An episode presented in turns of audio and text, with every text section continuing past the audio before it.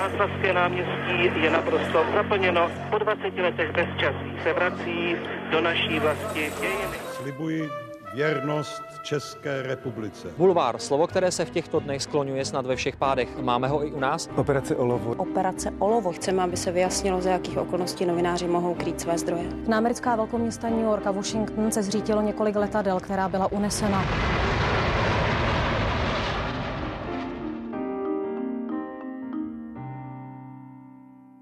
ČTK začínala v dobe, keď sa informácie za minulého režimu cenzurovali.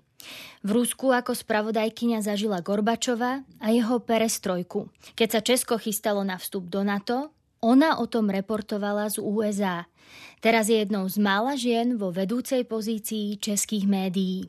Mojou dnešnou hostkou je šéf-redaktorka spravodajstva a publicistiky Českého rozhlasu Julie Stejskalová. Ďakujem, že ste prišli. Vítajte v štúdiu na Kavčích horách. Dobrý den, ráda jsem přišla. No a moje meno je Jana Ďuďáková a budem vás dnešným podcastom sprevádzať. Nech sa vám teda dobre počúva. Tři generace, tři klíčové etapy české novinařiny s těmi, kteří jsou a byli u toho. Speciální podcastová série pořadu Newsroom ČT24. Generace. Julie, Vraj ste známa tým, že si potrpíte na to, aby novinársky materiál, čiže reportáže, články, bol z remeselného hľadiska v poriadku. Čo to presne znamená? Kedy je materiál remeselně dobrý? Řemeslo je základ pro všechny, pro všechna média. Samozřejmě v každém to znamená asi trochu něco, něco jiného ale řemeslně dobře připravený znamená, že e, jste dobře připravená vědomostně, že máte všechno ověřené, že e, nepodléháte nějaké dojmologii. Z hlediska, když píšete, tak to musí být jako správně, stylisticky postavené. Když mluvíte asi na mikrofon, tak to také něco znamená, že musíte dobře třeba to mít nahrané, že musíte mít dobře, řekněme, eh, v rozhlasové reportáži musíte mít dobře nahrané kulisy, že musíte mít ten zvuk vyvážený, že to musí být dobře sestříhané. Dá sa to v takom rýchlom spravodajskom tempe vždy ustrážiť? Máte-li dobrý základ a je-li to řemeslo zažité, tak už na to nemusíte vlastně moc myslet a myslíte víc na ten obsah, ale jde o to, aby ten základ byl v pořádku. Jste novinářská perfekcionistka? Možná, že si to někdo myslí. Ja teda prejdem na vašu kariéru. Študovali ste žurnalistiku, do médií ste nastupovali za minulého režimu 1976, rok vášho nástupu do ČTK. To musela byť mým úplne iná novinárska perspektíva. Ako sa vtedy pracovalo s informáciami a dá sa o práci v médiách pred 89. vôbec hovoriť ako o novinárčine? Mohu hovořit více méně vla, jenom z vlastní zkušenosti. Um, že jsem šla studovat žurnalistiku, eh, z mého dnešního pohledu byl, eh, bylo nerozvážné. Eh, v dané době to, myslím, nebylo nejšťastnější rozhodnutí. Vždycky jsem strašně ráda psala už jako dítě a tak jsem si prostě myslela, že jako je to pro mě dobrý směr. Když jsem přišla na fakultu žurnalistiky, tak ta situace tam byla jiná, než se potom třeba z, jako stalo s nastupující normalizací, vyměnili tam všechny vlastně vyučující a úroveň té výuky šla um, strašně to, dolů. Co to znamená? Co vás učili? Jaké principy ano, vám štěpovali? Ano. Samozřejmě byly tam některé věci, které jsou, abych tak řekla, vše, jako platí vždycky. To znamená, že jsme měli nějakou jazykovou výuku, že jsme měli stylistiku, že jsme se učili určité žánry novinářské, ale pak tam byla strašná ideologická nalévárna, jak se říkalo. Mm-hmm. No, to znamená všechny ty dějiny dělnického hnutí a marx-leninská filozofie a tak dále, e, co, co člověk pak už nikdy nahrčil se to u zkoušky to ze sebe vysypala, tím to skončila. Ako ste to ako novinárka, ktorá musí mať kritické myslenie, vnímali? Štvalo vás to? No, štvalo mě to, ale nemůžete v té době vůbec mluvit o mě jako o novinářce. V té době jsem žádnou novinářkou určitě nebyla ještě. A ako by ste sa nazvali teda? Vašu prácu v ČTK? Když jsem přišla do ČTK, což by byla dlouhá historie, jak jsem se tam vlastně vůbec dostala, to o tom mluvit teď nemusíme, ale šla jsem tam proto, protože už jsem za studia tam byla na, na praxi a mm-hmm. uvědomila jsem si, že vlastně tam se člověk dostane k necenzurovaným informacím. To nebylo v té době vůbec běžné, abyste si mohla číst nějaké zpravodajství agentur západních Reutera, eh, AFP. To bylo mm-hmm. něco, co bylo velmi vzácné. A nastoupila jsem tam a kdybych to měla eh, z dnešního pohledu nějak hodnotit, tak jsem vlastně překládala. Vůbec to první, jak jsem přišla s, pra- s Četkou dohromady, jako e, začala se, vůbec začala jsem tam působit, byla letní brigáda, protože asi byly dovolené, takže v noci jsem nastoupila pracovala jsem v noci jako někdo, kdo když ve výměně i tehdy mezi socialistickými a takzvanýma zeměma byla výměna fotografií a oni chodili s anglickými podtitulky. A ty podtitulky se museli z té angličtiny překládat do češtiny a to byla moje noční práce. Mm-hmm. A to se mě vlastně jako líbilo a pak jsem si taky vážila toho, že tam prostě se člověk dostane k informacím a takže jsem tam nastoupila a dá se říct, že eh, valná část eh, té mé práce tehdy v ČTK byla víceméně překladatelská. Hovoríte, že ste sa dostali k informáciám z Reuters, z AFP, mm-hmm. zo svetových agentúr, ano. ale tie informácie ďalej ČTK neposúvala von. Takže no. ako tá distribúcia tých informácií fungovala? Posouvala a neposouvala. V té době uh, exist, ČTK vyráběla, když to řeknu hodně zjednodušeně, dvojí, ba i trojí zpravodajství. To mhm. znamená, eh, to, co přicházelo z těch agentur, se samozřejmě nějak překládalo, dělali se z toho prostě, jako bych řekla, česky zprávy. Ovšem, jedny šly do ke, ke klientům ČTK, což byly tehdy prostě noviny a televize. ČTK nikdy v té době neměla eh, kontakt jako s přímo s, eh, s divákem nebo s posluchačem nebo s čtenářem. Ona dodávala informace novinám, časopisům, televizi, nemůžu říct televizím, ale mm-hmm. televizi rozhlasu. A část toho zpravodajství ne, neomezeného, neskráceného, nepřikrášleného šla prostě aparátčíkům stranický, stranické nomenklatuře a pak ještě byly dokonce super informace, které se týkaly některých nejvyšších činitelů těch socialistických zemí, včetně těch e, našich, teda myslím těch, co žili tady v Československu. A to to dostávali jenom úplně ty nejvyšší činitele. Čiže iba úplně ty nejvyšší byli plně informovaní. Hmm. Takže trojité, trojité spravodajstvo, trojitá distribúcia informácií.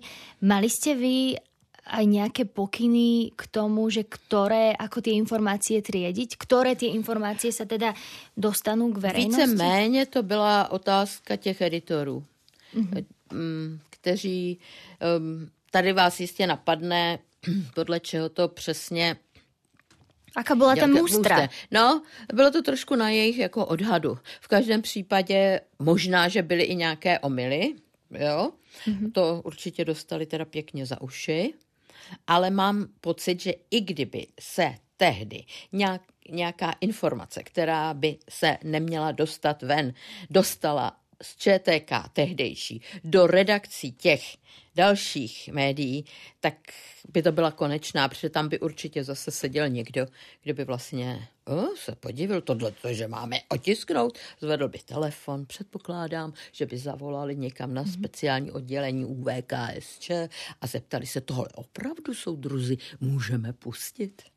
Ale tým pádom, že ste mali prístup k informáciám ste museli byť nebezpeční pre ten režim. Strašili vás nejakými trestami, že ak sa stane, že vypustíte túto informáciu, hrozí vám toto? Ne. Ne, to takhle ne, ale určitě jsem asi, to už si moc nepamatuju, ale možná jsem jako podepisovala nějakou mlčenlivost. Mm-hmm. Z největší pravděpodobností, ale pokud, pokud vím, nikdo to nějak zvlášť asi nekontroloval.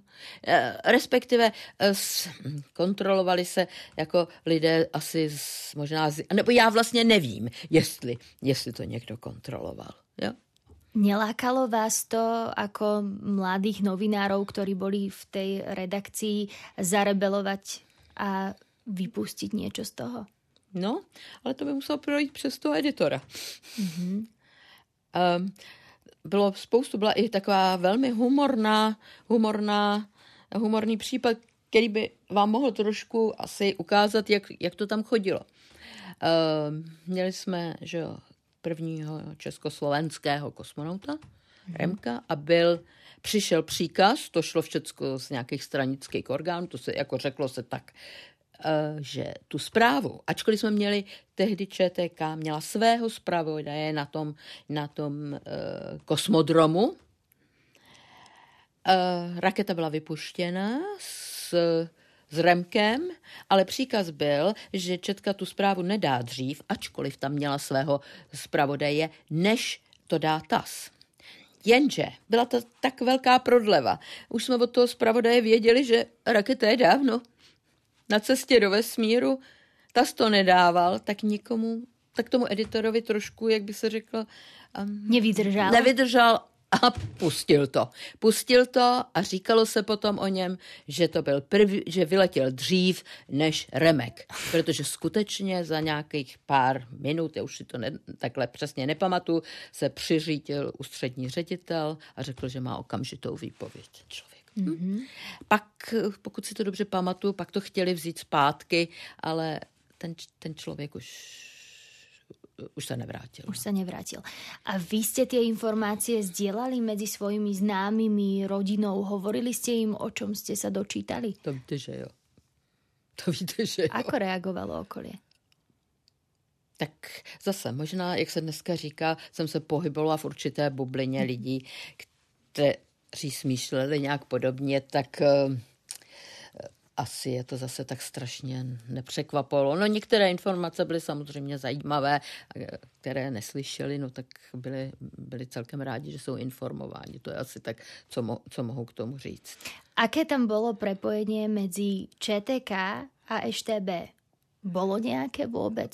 Jsem přesvědčená, že určitě. Jsem přesvědčená, že určitě. Ale nikdo k vám nepřijde a neřekne, já jsem. Že mm ale eh, i, i potom z toho pohledu, eh, když přišel rok 89, tak mnozí rychle eh, ČTK opustili ještě dřív, než se dělali nějaké pohovory nebo prostě mm, mnoho lidí tam za to odešlo a notabene, jak tam prostě působili lidé na tom takzvaném spravodajském sále bylo, byla generace lidí, generace lidí, ehm, určitě to byly jako členové strany, kteří před rokem 68 působili jako spravodajové, řekněme, pod krytím jako novinářským, bych řekla, působili v mnoha zemích světa. ČTK tehdy měla velkou síť zpravodajů. Mm-hmm. Zřejmě, tak tomu rozumím já, možná nějaký historik by vám to řekl daleko přesněji, ehm, toho příliš mnoho věděli, takže po roce 68 je samozřejmě už nikdy nikam ven nepustili. Myslím si, že byly, většina z nich byla z té eh, partie vyloučena, ale zůstali, nebo nechali je v ČTK a tam prostě překládali. A to byli lidé, kteří byli jazykově velice, velice eh, vzdělaní. Oni měli několik jazyků. Vtedy ale nefungovalo ešte uh, rýchle internetové spojenie vôbec v podstate. No internet Internet nebol. Takže uh, ako ste sa dostávali k tým informáciám z agentúr? Ako k vám chodili? Dálnopisem. Mm-hmm. To nevíte už asi, co je. No. Ano, ano, dálnopisem. Dálnopis. Dálnopisná páska, děrovaná páska uh, za za newsroomem byla taková veliká místnost a tam na dálnopisy přicházeli z těch eh, agentur páskou. Hezky. Zprávy ze, ze světa. To byste chtěla si vědět, jak vypadal můj první mobilní telefon. Obrovská těhla s antenou. Byla to taška mm-hmm. a tam měla sluchátko. No a potom z pozície redaktorky ste odišli na post zahraničnej spravodajkyne do Ruska. To už skáčem Nebylo to tak troš, nebylo to tak úplně přesně tak. Uh, já, můj manžel pracoval taky v ČTK, byl novinář, spravodaj a on odjel do, do, do té Moskvy jako, jak bych řekla, jako hlavní spravodaj. A já, protože jsme měli malé děti, tak jsem teda v to, v té odbočce tehdy, jak se říkalo, pracovala na poloviční úvazek, abych děti byly dopoledne někde ve školkách, že jo, a já jsem dopoledne, nebo do nějaký do jedné, do dvou pracovala a, a na poloviční úvazek, jinak se to nedá říct. Tak. Ano, takže no. novinárska dvojica ano. odišla ano. do Ruska. Ano informovať z Ruska na 4 roky v čase perestrojky, mimoriadne zaujímavé obdobie plné zmien, čiže v období rokov medzi 85. a 91. Čo vás na Rusku vtedy prekvapilo, keď ste tam prišli? Uh, ještě to upřesním. My jsme byli v Rusku od roku 85 do 89. My jsme přijeli těsně před, mm. před, uh, před převratem, abych tak mhm. řekla. Mm-hmm. Co, co nás tam zaujalo, jste se ptal? Mm-hmm. No, byla to socialistická země, ale úplně jiného ražení, než jsme zase znali e, to tady. Že? E, myslím si, že jako z pohledu če- československého se tam žilo samozřejmě, a to jsme žili v Moskvě, e, se tam žilo daleko hůř. A první, co mě jako jsem si uvědoma, uvědomila, že pokud jsme tady v Československu měli nějaké, řekněme, omezené možnosti informací ze světa, tak tam nebyly skoro žádné. Takhle jsem to vnímala. A hmm. do dneška jsem přesvědčená, že socialistické Československo bylo takový svět trošku schizofrení. Všichni věděli, jak to je, ale tvářili se, jako že to není. A mám pocit, že v Sovětském svazu e, velká část toho obyvatelstva neměla sebe menší představu o tom, jak vypadá svět mimo mm-hmm. ten svaz. Čiže úspešná propaganda. Ako ale vyzeral váš klasický novinársky pracovný deň váš alebo manželov, ako ste v rámci Ruska no, zháňali informácie? No, on, ono se to právě velmi jako otevřelo, byla možnost jezdit, je, to hlavně manžel jezdil, jezdil po Rusku, tak bylo možné už s, těm, už s lidmi hovořit. E, politici byli daleko otevřenější, otvírali se částečně archívy, začalo se kriticky hovořit o tom, co se dělo za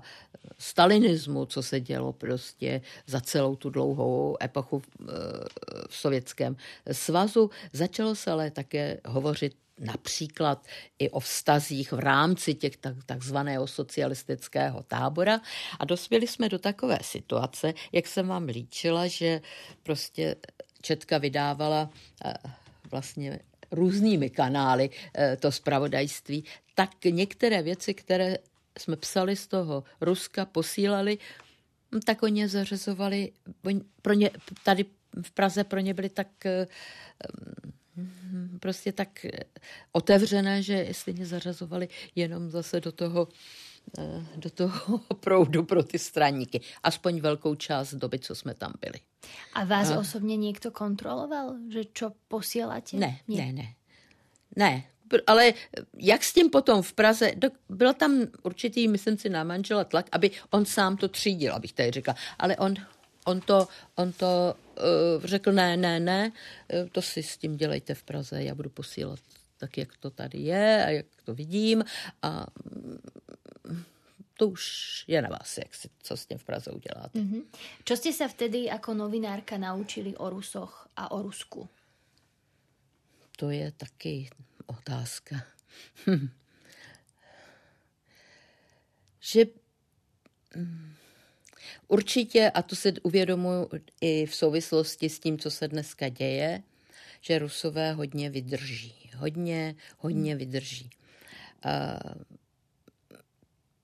nepohodu, abych tak řekla, uh, diskomfort a myslím si, že to i dneska hraje, hraje roli uh, i v tom dnešním konfliktu nebo ty agresi Ruska proti Ukrajině. Protože Rusko, když se mu, když, Rus, když se mu něco nějakým způsobem podá, tak se dokáže prostě zatnout a jde. Gorbačov, jeho obdobie, Západ k nemu doteraz prechováva pozitívnu emóciu, menil, uvoľňoval situáciu, ale u bežných Rusov sa zdá, že taký ten uh, pozitívny imič, rešpekt z historického hľadiska už nemá. No dneska asi asi určitě ne. Dneska asi určitě ne. Dneska i pod vlivem asi té jako putinovské um, propagandy je vlastně asi jedním z těch, kdo, kdo, kdo způsobil, že, že se rozpadl Sovětský svaz, což, jak víme, eh, Putin považuje za velkou chybu a eh, prostě cestu k tomu, že Rusko ztratilo jako ten význam, který jako podle něj mělo dříve. A vtedy eh, Rusi z vášho okolia se na něho, na něho jako pozerali? No, zas jak kdo, někdo v tom viděl samozřejmě hmm. Eh, pozitivní vývoj, že se situace mění k lepšímu, že se ledy eh, pohly, že, že končí cenzura, že se bude žít svobodněji. Nejsem si ovšem jistá, jak, do jaké hloubky tahle změna tu, tu ruskou společnost zasáhla a jak eh, odlišně i tyhle změny vnímali v takových městech, jako je Moskva, Petrohrad a nějak, někde prostě daleko, někde v hloubi, v hloubi Ruska, jak se rusky říká, v, v glubinke. No a potom 89. hovoríte, že ste sa tesne predtým vracali z mhm. Ruska, mm-hmm. revolučný rok. Ako ho vnímala redakcia Četky? Začalo se narábat s informáciami jinak? Aká úplně, byla atmosféra? Úplně na začátku bych řekla, jednak se tam teda došlo k nějakým těm personálním výměnám, to je jasné.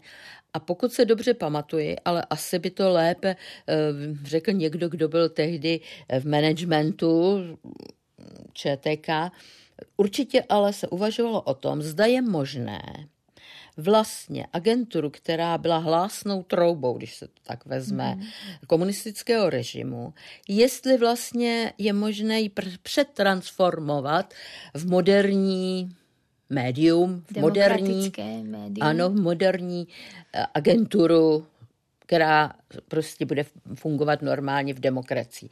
Nakonec, jak se ví, eh, to zvítězila ta myšlenka určité eh, prostě té transformace, protože se domnívám, že vlastně eh, řada těch lidí byly prostě vychovaní na těch západních agenturách, učili jsme se řemeslo prakticky na tom a byli to asi jedni z mále lidí, kteří to vlastně jako, jako uměli, rozumíte? Mm-hmm. No.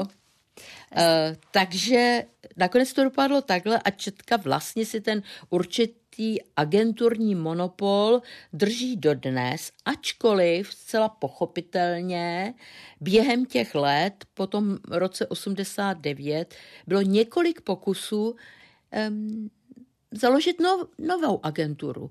A vlastně žádná z těch, žádný z těch pokusů úplně nevyšel. A to z důvodu podle mě toho, že každá, každá ta nová agentura třeba byla dobrá, jak bych to řekla, v tom jednom, jednom směru, nebo, nebo se vrhla na investigativu, nebo se vrhla prostě na něco. Ale mm-hmm. nedokázala těm médiím dodávat ten pravidelný, abych tak řekla, hm, um, no, takový pravidelný servis, možná, že to sama, sama víte, prostě zasedá parlament a teď jsou to mhm. hodiny a hodiny a předtím sedějí výbory a ty četkaři tam sedějí a sledují všechny ty výbory a když dojde za dva měsíce k nějakému rozhodnutí, tak často bývají jediní, kteří vědí, co co se tam vlastně stalo a dokonce se říká, že někdy četkař ví víc o tom zákonu, který se schvaluje, než ti poslanci, kteří ho schvalují. Hovoríte teda, že se tam začaly dělat personálne zmeny, mm, ano, mm, to je mhm, jasné. Mm. Ale čo tie princípy, ktoré tí novinári dodržiavali, no. tie sa museli ťažko meniť v tej redakcii. Myslím si, že to šlo úplně, že, že to, tohle bylo teda velmi jako hladké, bych řekla. Mm-hmm zmizela taková ta autocenzura. A tak samozřejmě, když se podíváme do začátku těch 90. letech, ono všude v tom, v tom novinářském světě, jako byly růz, asi z dnešního pohleda, pohledu to nebylo úplně asi, jako, jak bych řekla, eh, ideální, ale neřekla bych, že to byl ten hlavní. Myslím, že, myslím si, že velmi jako je lehce nebo docela dobře se ten, ta transformace proběhla. Eh, taky se určitě od těch eh, západních agentur přebrali i určité kodexy, etické postupy a tak dále. ČTK byla dlouhá léta eh, a je dodnes členem a velmi jako váženým členem takového združení evropského agentur tiskových a vydobila si tam dobré postavení. No. Zrovna tak jako rozhlas je členem a televize jsou členy té Evropské vysílací mm-hmm. Preskočím teda na 92. Československo sa začalo rozdeľovať. 93 vznikli dva samostatné štáty. Mali ste v ČTK nejakých slovenských kolegov, ktorí zrazu začali odchádzať? Ako to rozdelenie prebiehalo vnútri tej redakcie? No, redakcí musíme mluvit, redakcí. že v redakcí. Mm-hmm. Um, pokud se pamatuju, tak uh, kolegové slovenčtí, kteří třeba působili uh, v Praze, tak v Praze také zůstali. Mm-hmm. Měli jsme na Slovensku samozřejmě eh, vel, velkou část a ti prostě přešli automaticky do, do, do slovenské tiskové agentury. Nějakým způsobem, to vám neumím přesně říct, rozdělil, rozdělil majetek, pochopitelně. Do toho jsem teda úplně neviděla, jak ty majetkové jako záležitosti se vyřešily. No a začali jsme prostě na Slovensku mít zpravodaje. Svoju pobočku. Ano, svůj. Ano. Ktorá neskôr zavrela, ale. No a měli jsme tam, měli jsme tam větší a potom už jenom jako zpravodaje. Napřed tam byla opravdu veliká redakce mm-hmm. a, a, vys, a taky jsme vydávali zprávy ve slovenštině, protože jsme měli hodně tam odběratelů. Byli hodně odběratelů tehdy Četka měla na Slovensku, takže než se možná trochu víc rozběhla ta slovenská agentura. Zahraničnou spravodajkyňou ste sa stali potom aj v USA v mm-hmm. rokoch 96-98. Mm-hmm. To boli roky, kedy sa demokracia v Česku postupne stabilizovala, na Slovensku zase vládol mečiarizmus, búrlivé roky a prišli ste do krajiny, ktorá bola demokratickým vzorom v podstate pre iné krajiny, pre mladé demokracie. Navyše po tom, čo ste strávili čas aj v Rusku na opačnom poli zahraničnej politiky, Bol to pre vás kulturní šok? Byla to určitě jedna z nejzajímavějších zkušeností mého novinářského života. Um, budete se možná trochu usmívat, ale uh, určitý byrokratismus, na který jsem tam narazila, mě místy připomínal byrokratismus, kterým jsem se setkala v Moskvě. Ale to je tak, to je tak na okraji. Jinak to, byly, jinak to byla léta jako vel, velmi zajímavá a ta ano, americká společnost prostě fungovala podle nějakých pravidel a taky někdy spíš to byl takový šok, když třeba přijeli někteří naši politici uh, do Washingtonu nebo, nebo do New Yorku, kde jsem teda sídla v New Yorku. Jo. A jsem měla kancelář. Uh, tak, tak to bylo někdy trošičku jakkoliv eh, zpravodaj a, a vůbec člověk jako z, ze zpravodajství se vždycky nikdy se nestotožňuje jako s představiteli té země, taky nikdy neříkáme ve, ve vysílání náš, že jo, ale vždycky mm. řekneme český a tak dále. E, tak e, někdy to bylo trošku se někdy člověk styděl, no. To se, to se stalo. No. A s akou angličtinou ste tam prišli? Lebo vaša Takou... generácia mm. bola vychovávaná na ruštine. Ale vy už jste prekladali v ČTK hmm. z angličtiny. Tak řekněme, že jsem měla velmi slušnou úroveň uh, jazyka. Co bylo, co jako člověk se musí, jako když přijde do, tý, do té anglicky mluvící země, tak uh, musí se rychle naučit. Nejhorší je to po telefonu, že? když musíte, mm-hmm. uh, jako, nemůže, nevidíte toho člověka, musíte porozumět. No ale uh, já jsem měla slušnou, angli- řekněme, že jsem měla slušnou angličtinu a od dětství jsem se anglicky učila. Ako prebiehal vtedy prenos informácií spoza oceánu do Česka technicky? Určitě pomalej, určitě pomalej. Eh, z dnešního pohledu by člověk řekl, že to strašně dlouho trvalo, než se taková informace dostala eh, do Prahy. Ale byl to, byl to kalup. Musela jste například honem se připojit přes telefonický spojení, že jo? To znamená telefon? počítač, mm-hmm. telefon, honem najít, jak, že jo? Tak to mm-hmm. jsem se vždycky vrhala eh, v hotelu, když jsem někam přijela, odtahovala jsem postel, abych viděla, že je ten správná, správná zastočka, že se opravdu, že se opravdu propojím. Když jsem přijela do Ameriky, tak jsem ještě neměla mobilní telefon. Až na konci, až na konci eh, svého působení tam. Mm-hmm. Jo. To... A keď nebyl telefon? Ako, ako... No, musela jsem něk... Mus ano. Nejlepší bylo, když jsem to mohla celou tu, celou tu zprávu poslat že jo, po, po systému, po tom telefonu. Když ne, no, tak jsem musela najít nějak, řekněme, jakýkoliv telefon a nadiktovat to. Že jo, mm-hmm. nadiktovat tu zprávu. Nadik- to nebyla jiná, jiná možnost. Má v takejto situaci technologické vůbec význam súperiť o nějakou rychlost té zprávy, snažit se předbíhat ostatných? No, musíte si uvědomit, koho chci. Koho chci jako spravodajka eh, česká v Americe, koho chci předběhnout. Mm-hmm. Já vlastně v tu chvíli soupe, jako soupeřím s televizí a jako četkařka s rozhlasem. Že? Mm-hmm. Já vlastně ne...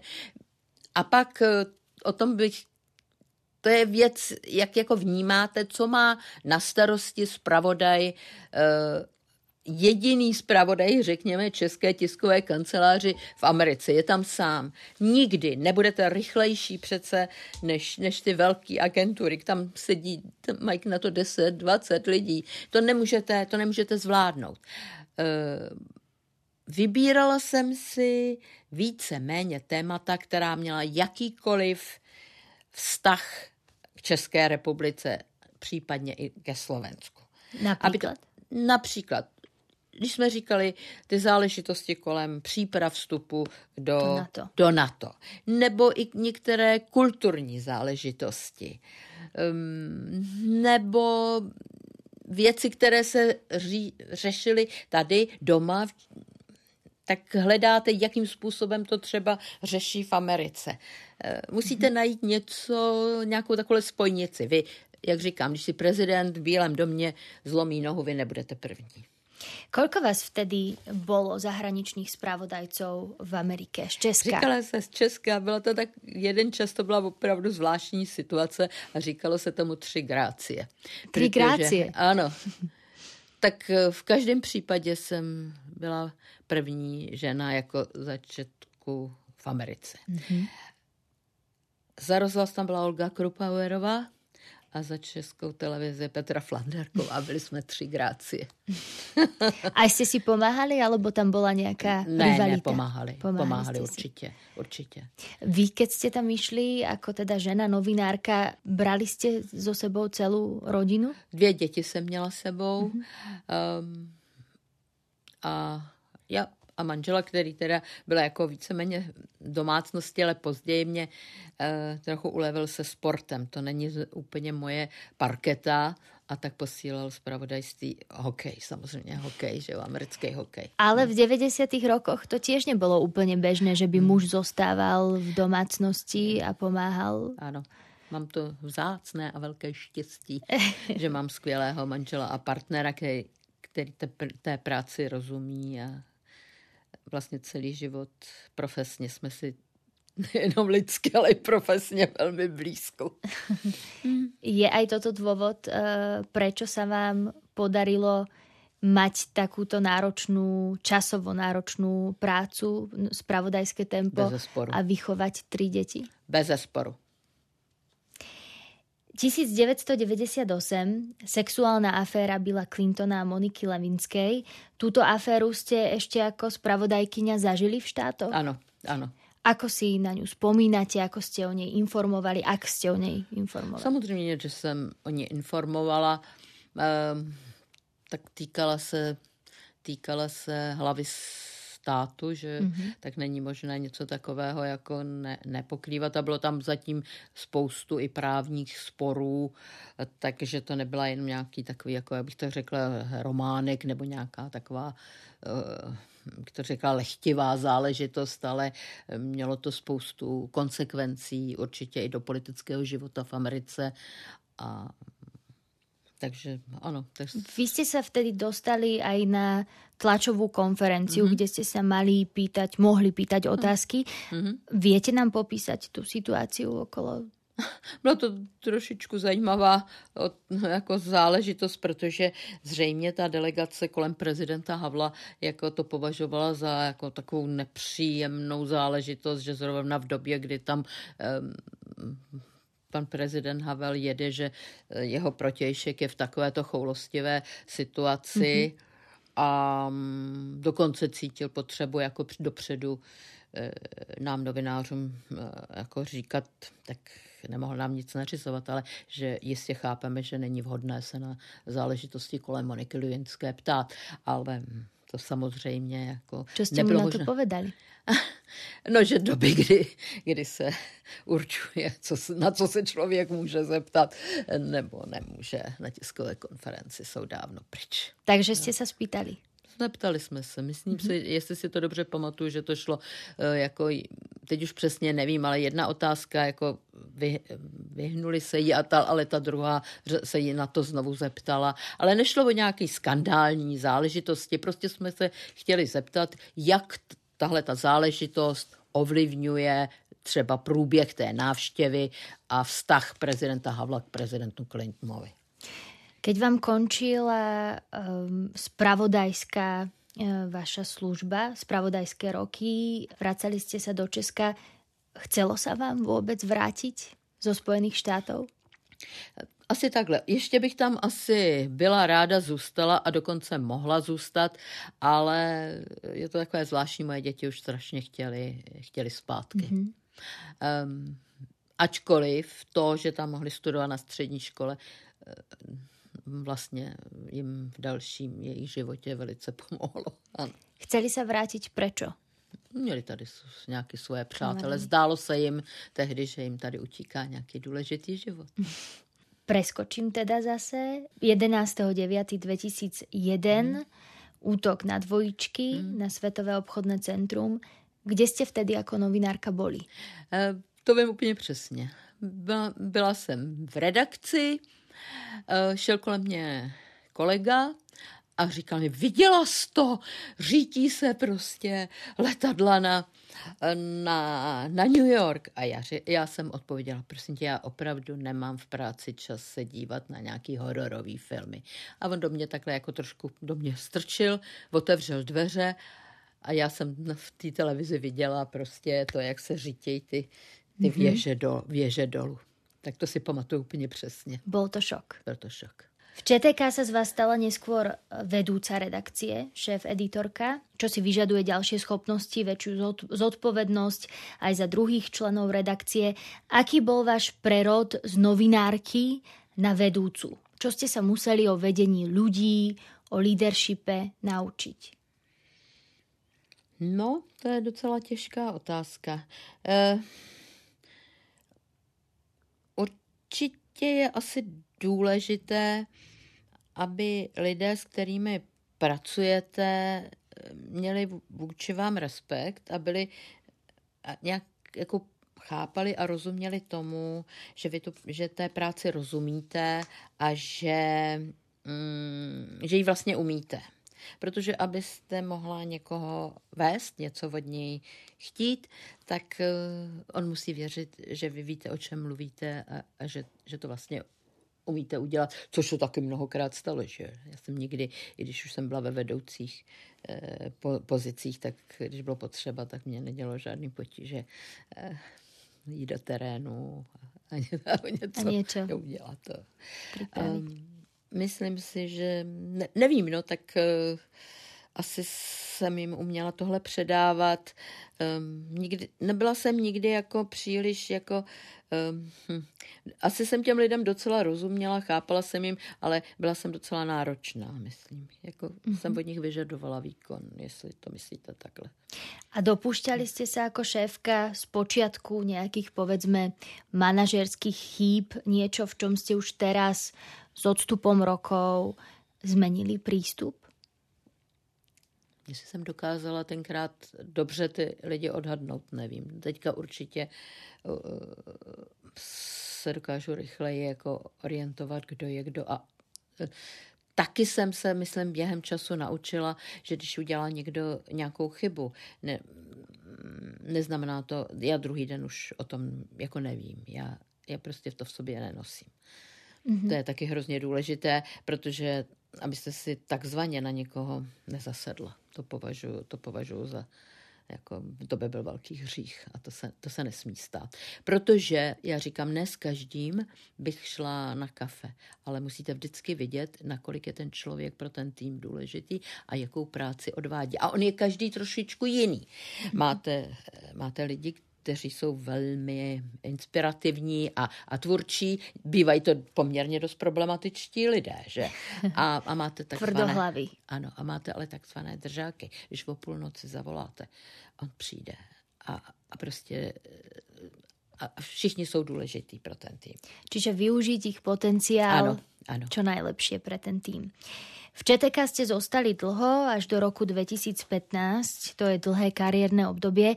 Stalo sa vám za ten čas, nemyslím vám osobne, ale redakcii, že ste omylom vypustili nejakú novinárskú kačicu, alebo teda po česky kachnu? No, stalo se to. Stalo se to, stalo se to například, to jsou vždycky takové nepříjemnosti, pochopitelně. Vydali jsme například taky recept na bramborovou polévku.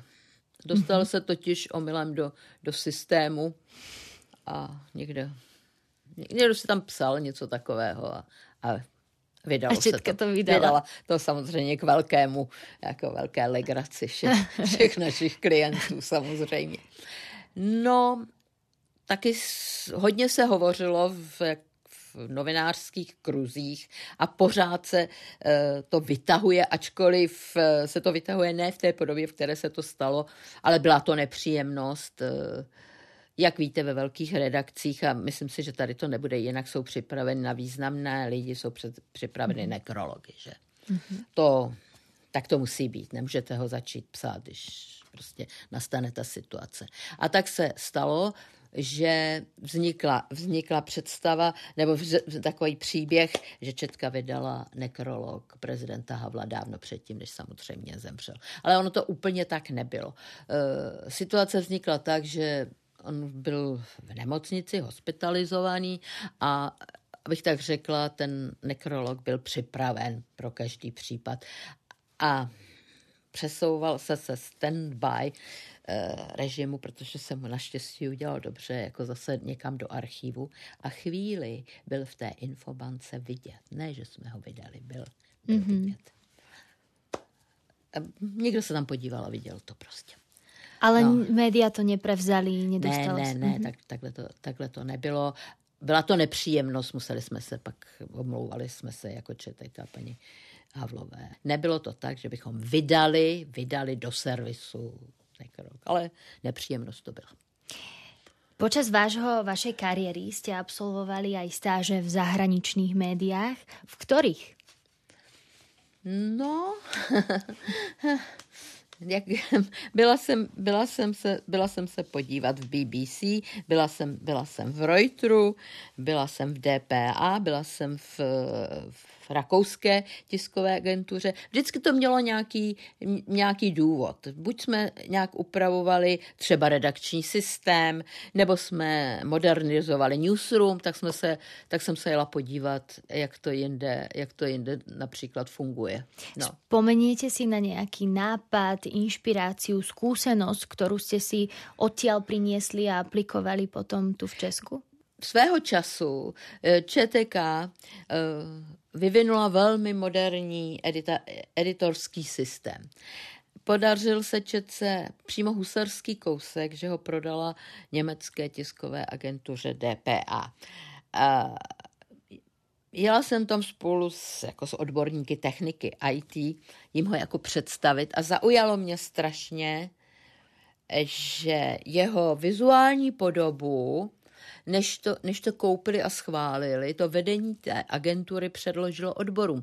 Totiž jestli ten edi, editorský systém je jako příjemný pro nich. Pro, což jsem si řekla, to je, to je pěkné prostě, aby se těm lidem dobře pracovalo. Ehm, tady to bývá celkem jako problém, protože někdy IT si myslí, nebo to, že, že důležitější jsou oni než ti, než ti uživatelé. Prostě to funguje a jestli je to jako users, users friendly, to, to už není tak důležité. A potom novinári potia krv pri práci. Ano. V roku 2015, ako som hovorila, ste nastúpili teda do Českého rozhlasu. Prečo ste odišli z ČTK? Těch eh, aspektů bylo víc. Tak už jsem měla svá léta a byla to pro mě, jednak jsem dostala nabídku, to je jedna věc. Druhá věc, byla to pro mě určitá výzva, protože hm, jsem si řekla tak, tak co holčičko, dokážeš se naučit ještě něco nového, dokážeš se prosadit a uživit někde jinde, to je, to je challenge. Nie každému sa chce odísť z rozbehnutého kariérneho ano, ano. vlaku, len tak. Jo. Takže ste zobrali výzvu, ano.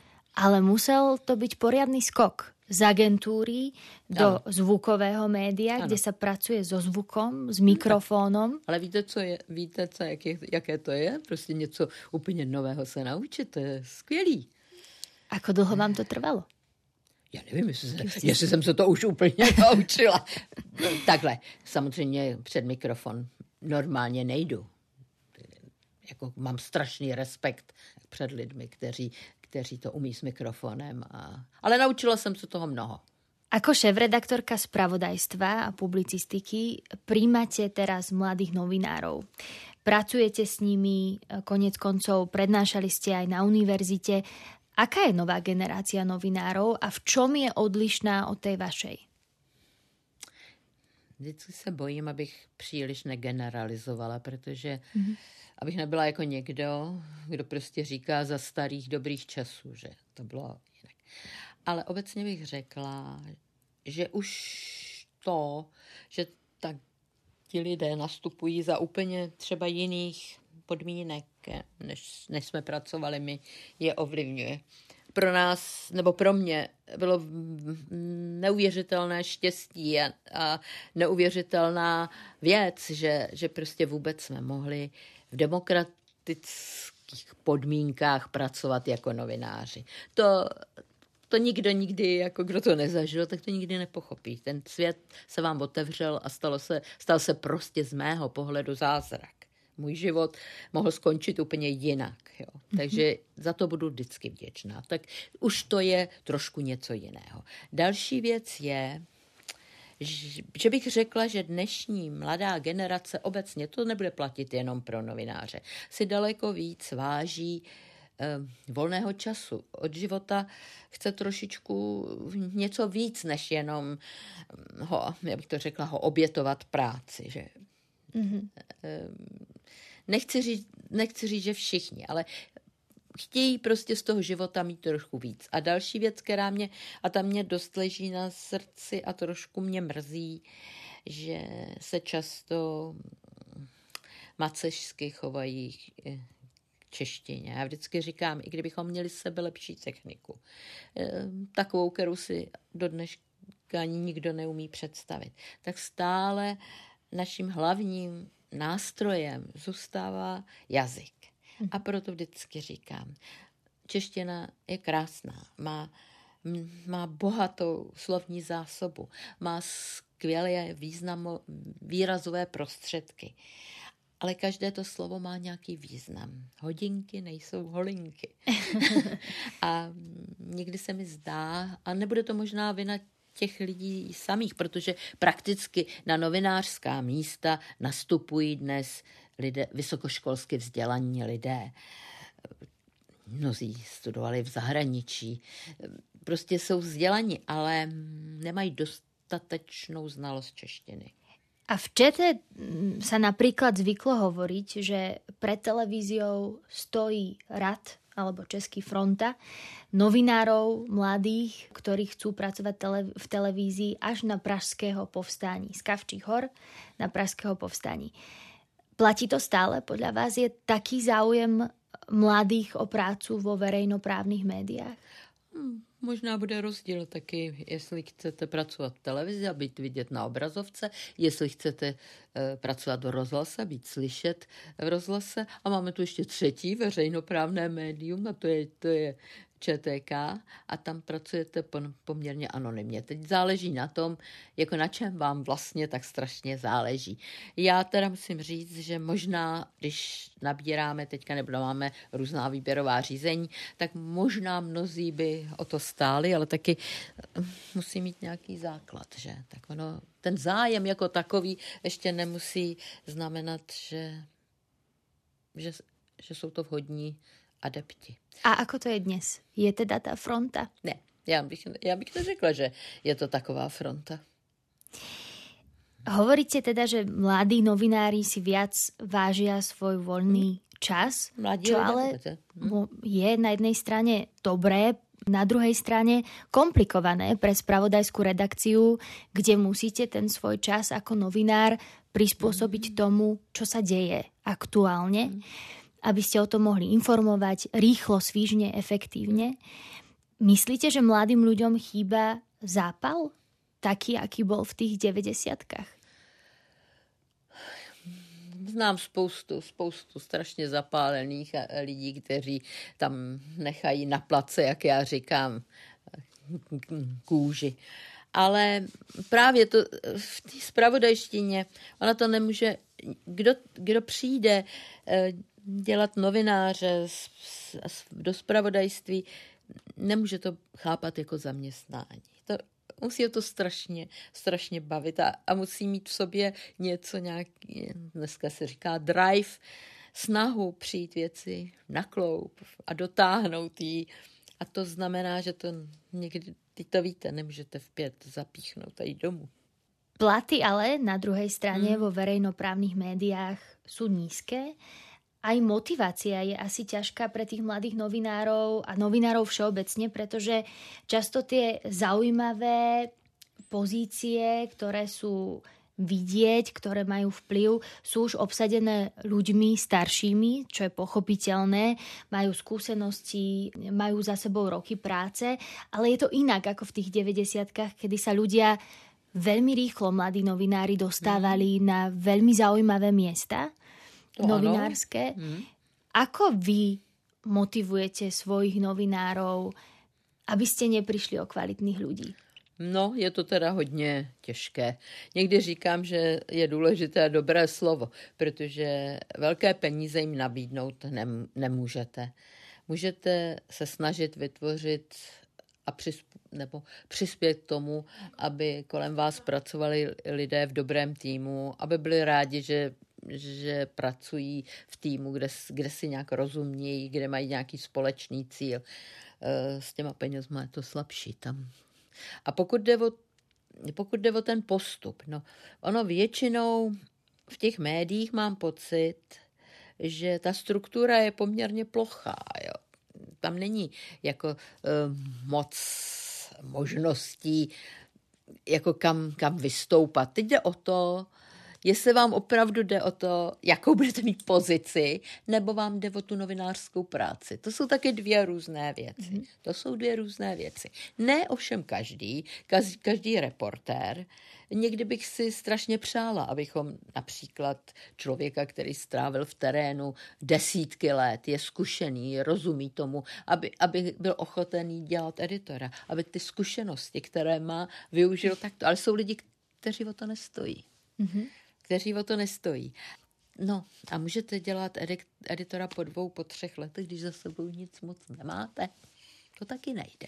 Ale... To se nedá, no, ale no. ten postup kariérny v médiách no. je velmi pomalý, ak je, ak je vůbec nějaký v těch 90 přece len. No, ale to nebyla normální situace.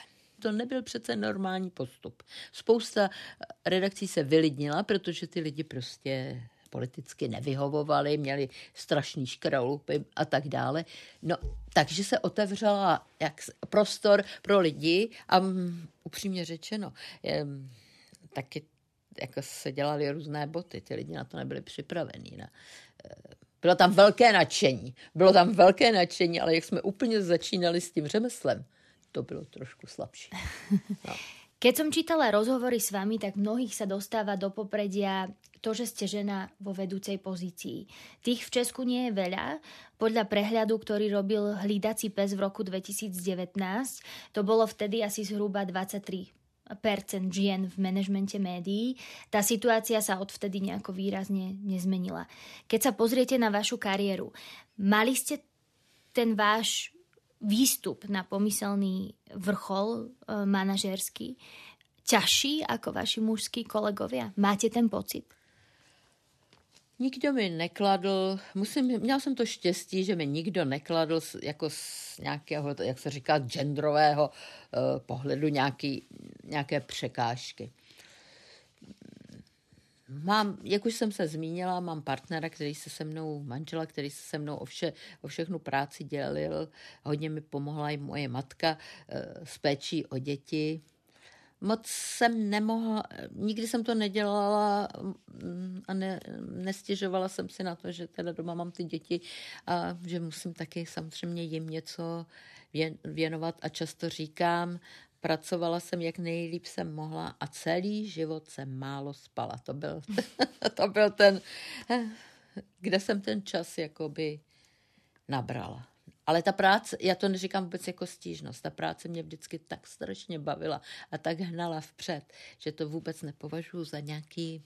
Mm, nějaký problém. Nějaký problém. No. Zmenil se ale přístup k ženám v médiách zo strany mužských kolegů od těch čas, keď jste vy začínali a teraz? Je to, to iné? Se nedá, to se nedá vůbec srovnat eh, ve smyslu... Já jsem měla teda velké štěstí, ale víte, tak to, čemu se dneska říká, a je to, je to nepřijatelné slovní obtěžování, to jako se vůbec eh, někdy v těch 70., 80., 90. letech eh, neřešilo. To, to a, bylo se jenom, to... a bylo to samozřejmě a musela se se pěkně jako ohrazovat. Mm-hmm. Jo. Mhm. Eh, ta, řekla bych, tam, ty, ty myš, ta myšlenkově, ta myšlenkově se to strašně, to kulturní prostředí se strašně změnilo. Tím neříkám, že se nedějou do dneška hrozný věci. To, to nechci říct. Ale e, určitě se, určitě se to změnilo. Je to otázka generační, podle mě, výchovy. Výchovy v rodině, ve škole a pak i určitý samozřejmě i přístup na pracovišti. I mně se dneska eh, stává, že někdo říká něco, co považuji za nepřípustné a řeknu, pozor, co to říkáte? A někdo odpoví, Julie, pardon, já jsem si nevšiml, že jste tady. Hmm. Já říkám, není důležité, že já jsem tady. Je důležité, že vůbec takto uvažujete. Hmm. Ale je pravda, že i to prostředí dneska, i ti, co možná uvažují úplně příšerně, už vědí, že to aspoň veřejně takhle nejde. Že jsou nějaké hranice. A že jsou hranice.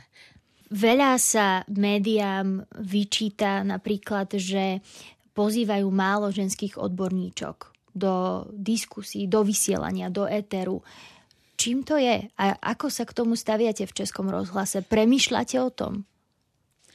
Určitě o tom přemýšlím, ale není to tak jako jednoduché, jak by se mohlo zdát, říct, budeme dneska zvát jen třeba samé ženy. Je to taky ta ochota. Víte, jak to, jak to někdy v tom spravodajství běží. Honem, honem potřebujeme na tohle takovouhle reakci. E, a začnete t- telefonovat. Ne, vždycky jsou ty ženy ochotny přijít. My máme dokonce, jako vím, že prostě je, už jsme, jako že, se, že, že e, i ty editoři na to myslí. Um, celkově prostě ne vždycky se vám podaří tu, tu respondentku získat. No. no. Čím, čím to je? Že ženy... Někdy nevím, ne... jestli nejsou natolik průbojné, nebo se necítí dobře vždycky před mikrofonem, nebo dávají přednost tu chvíli něčemu jinému? Mm-hmm. Že by tam bol možno v porovnaní s mužskými kolegami menšie sebavedomie, menej si veria ženy? Může to být, ale jak říkám, myslíme na to, protože už proto, že ten společenský tlak je velký a nikdo nechce, aby na ně ukazovali prstem, neberete že jo, ženy do vysílání. Čiže má ten společenský tlak nějaký význam? Je to... to ten je dokonce vysoce důležitý. Mm-hmm že to, to premýšľanie ano, v redakciách ano. sa mení. V čase digitálnej doby, internetu, smartfónov, keď sú informácie na dosah v podstate kliknutia, sa mení aj rola verejnoprávnych médií. Aká je podľa vás úloha verejnoprávneho rozhlasu dnes, v dnešnej ére, digitálnej, rýchlej? Vždycky si říkám, že rychlo, takhle, mám-li vždycky, rychlost není vždycky to nejlepší, co můžete tomu posluchači, divákovi dát. Musíte mít jistotu, maximální jistotu, že to, co mu předáváte, je pravda. Musíte se maximálně v tu chvíli snažit eh, informaci ověřit. A když už ji nemůžete ověřit a je natolik důležitá, že si myslíte, že by aspoň oni nějak měl vědět, tak mu to musíte v tu chvíli říct. Tak se to dneska dělá i s válkou na Ukrajině. Máte strašně malou možnost věci ověřit. Máte někde zpravodaje, to je to jediný, máte ho na místě a to je teda ta, ta, ta, ta jediná jistota, že on vám říká, co se tam děje. Jinak Čo mi pripomína, že nedávno Český rozhlas zažil masívny hackerský útok. Očakávate, že sa niečo takéto môže opakovať? To nemůžu říct. Strašně si přeju, aby se to nestalo, ale nedovedu, nedovedu na to odpovědět, jestli se to nemůže zopakovat. Já nejsem odborník na to, bych uměla říct, že dokážeme se tak technicky zabezpečit, že se to ne, nebude moc opakovat. To já neumím říct. Bol ten hackerský útok niečo, čo vy práve spájate s tou konferenciou média? Nabízí se to, nabízí se to. Byla to velmi jako zajímavá záležitost. Podařilo se nám na tu konferenci dostat významné lidi, odborníky právě na Ukrajinu, ukrajinské novináře. Promluvil tam, byť vzdáleně, eh, kijevský starosta Kličko, eh, minimálně se to nabízí. Julie, a ja to ešte zakončím otázkou, ako by sa verejnoprávne médiá mali v ďalších rokoch zmeniť, aby obstáli túto dobu, aby si udržali svoj dosah, aby mohli naďalej plniť svoju úlohu? Myslím si, že hrozně důležité je, aby našli cestu k mladým lidem aby dokázali, budu-li mluvit za český rozhlas, abychom dokázali zasáhnout mladou generaci, mluvit k ním takovým jazykem, kterému rozumí a přinášet jim takové informace, takovou formou, kterou budou přijímat. Protože si myslím, že jako český rozhlas a další veřejnoprávní média mají strašně důležitou roli v tom, aby, aby orientovali diváky, posluchače v tom, co se děje. Sama jste mluvila, že informací je vlastně strašně moc a je potřeba je nějakým způsobem vlastně třídit, filtrovat v tom smyslu, aby se dostávali k lidem podstatné a pravdivé informace. Tak v tom vám držíme palce, aby ste boli bariérou proti eh, propagande a proti dezinformáciám. Hovorí na záver Julie Stejskalová. Ďakujem za rozhovor. Rádo sa stalo. No a túto epizódu, ale aj ďalšie diely podcastu Background ČT24 o novinárskych osobnostiach nájdete na všetkých podcastových aplikáciách a video aj na Facebooku alebo na YouTube. Od mikrofónu sa s vami lúči Jana Ďuďáková.